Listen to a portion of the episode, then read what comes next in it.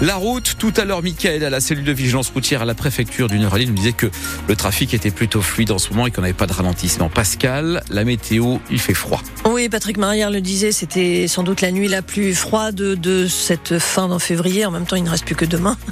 Les températures proches de 0 degré, notamment dans la Vénois, mais elles vont grimper jusqu'à 10 à 11 degrés, toujours sous un ciel gris. Et Pascal, il a choisi de, de parler pour dénoncer la violence sur certains terrains de football. Pierrick Lemaire est arbitre depuis 8 ans et dimanche dernier, il était aussi sifflé pour le match de départemental 3 entre Année et Vingles près de Lens. Le match à peine terminé, une bagarre s'est déclarée et l'arbitre a été pris à partie par un joueur d'année et par le père de ce joueur qui l'ont roué de coups. Pierrick Lemaire a des côtes fêlées, il est en arrêt, choqué psychologiquement, mais finalement pas étonné par cette violence. Malheureusement, euh, je m'y attendais quand même un jour d'avoir ça parce que mon frère, ça fait 25 ans qu'il arbitre, ça fait déjà trois fois qu'il se fait agresser. Tous les semaines, vous avez des arbitres qui se font agresser. Avant, il n'y avait pas tout ça. Il y avait moins d'agressions d'arbitres. Mon père, il a jamais connu des joueurs qui se tapent entre eux. C'était pas la même génération.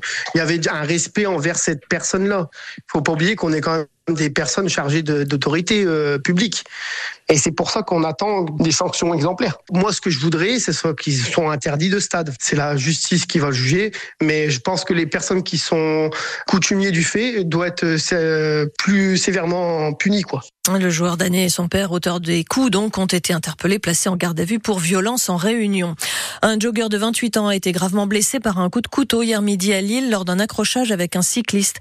Un accrochage qui a dégénéré. C'était à la citadelle. Il y a d'abord eu des insultes et puis le cycliste a donné un coup de couteau euh, dans le torse de l'un des deux joggers présents. L'homme a été transporté conscient à l'hôpital.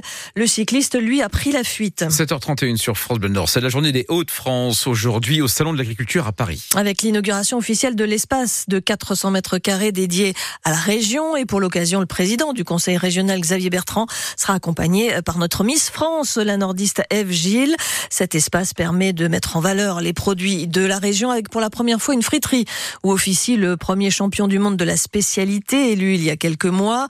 On y trouve aussi un stand de Saveur en Or, cette association qui compte aujourd'hui 274 adhérents. Sa chargée de développement, Caroline Leclerc. C'est une vraie vitrine très intéressante d'être présente ici euh, au, cœur d'un événement agricole parce que c'est notre terre d'origine, hein, ce sont nos valeurs.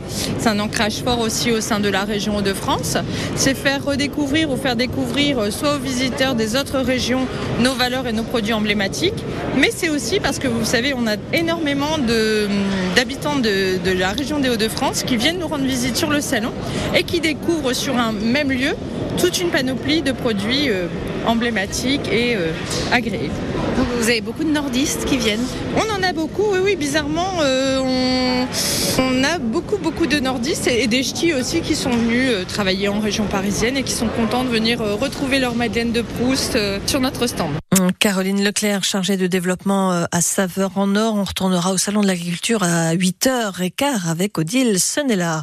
Valdune devant le tribunal de commerce de Lille Métropole. Aujourd'hui, un seul repreneur s'est manifesté pour préserver l'activité du dernier fabricant français de roues pour le ferroviaire, Europlasma, qui pense pouvoir garder 178 des 309 salariés des sites de Trissin-Léger et Le Cook et investir 15 millions d'euros. L'État devrait en mettre tout autant, mais sous forme de prêt. Nous y reviendrons plus longuement dans le journal de 8 heures. L'inscription de l'IVG dans la Constitution entre les mains des sénateurs aujourd'hui.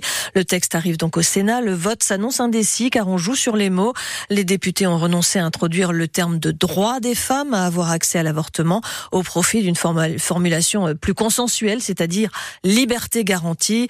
Les sénateurs, eux, veulent supprimer justement ce mot garantie. À 7h33 sur France Bleu les footballeurs de Valenciennes vont tenter de se qualifier pour la demi-finale de la Coupe de France. Ce qui n'est plus arrivé quand même depuis 54 ans. Valenciennes, dernier de la Ligue 2, va essayer d'éviter le piège tendu par le FC Rouen, plus faible sur le papier puisque club de national, mais redoutable sur le terrain puisqu'il a éliminé Monaco et Toulouse lors des tours précédents. Coup d'envoi à 21h à suivre sur France Bleu Nord. 700 supporters de Valenciennes euh, sont partis encourager leur équipe ce soir en Normandie. À 20h, un autre match important pour l'avenir. Le quart de finale retour d'Euroleague entre les basketteuses de Villeneuve d'Ascq et les Hongroises de Miskolc. À l'aller, les guerrières avaient été battues et ce soir, elles jouent dans leur salle, le Palacium, à guichet fermé et elles y croient à l'image d'Aminata Gay. Elle n'a pas oublié la très bonne entame de match la semaine dernière en Hongrie qui avait permis à son équipe de mener de 17 points. L'intérieur nordiste convaincu donc de pouvoir décrocher ce billet pour la, la finale à 4. On a fauté premièrement, mais euh, voilà maintenant bah on est au pied du mur certes, on est obligé de gagner, mais euh, je pense qu'on a clairement les ressources pour le faire et euh, voilà là on est à la maison donc ça va nous mettre en confiance aussi et en fait le fait de retourner là-bas et comme j'ai dit le fait d'avoir vu de quoi on était capable là-bas contre la même équipe, je pense que enfin moi personnellement je sais que je suis confiante par rapport à ça. Après je sais pas ce qui se passe dans la tête des gens, mais entre nous bah on se dit surtout qu'il faut rester ensemble parce que c'est vrai que bah c'est pareil dans chaque équipe, mais on a tendance à quand c'est dur se renfermer un peu sur soi-même, alors que nous, ce qui fait vraiment notre force, c'est euh, notre collectif, le fait de vraiment être soudés, même dans les, temps faibles. Et euh, du coup, voilà, on se dit surtout qu'il faut rester ensemble parce que le basket, on l'a, donc euh, c'est pas vraiment ce qui nous manque, c'est vraiment des fois cette solidarité un peu dans les moments chauds.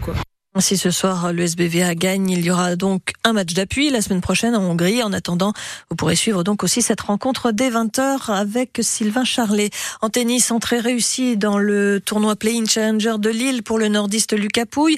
Devant plus d'un millier de spectateurs, hier soir, le natif de Lone Plage a battu le sud-africain Lloyd Harris en 2-7, 7-6, 6-3. À suivre aujourd'hui l'entrée en lice de Benoît Père, qui avait été sorti dès le premier tour l'an dernier.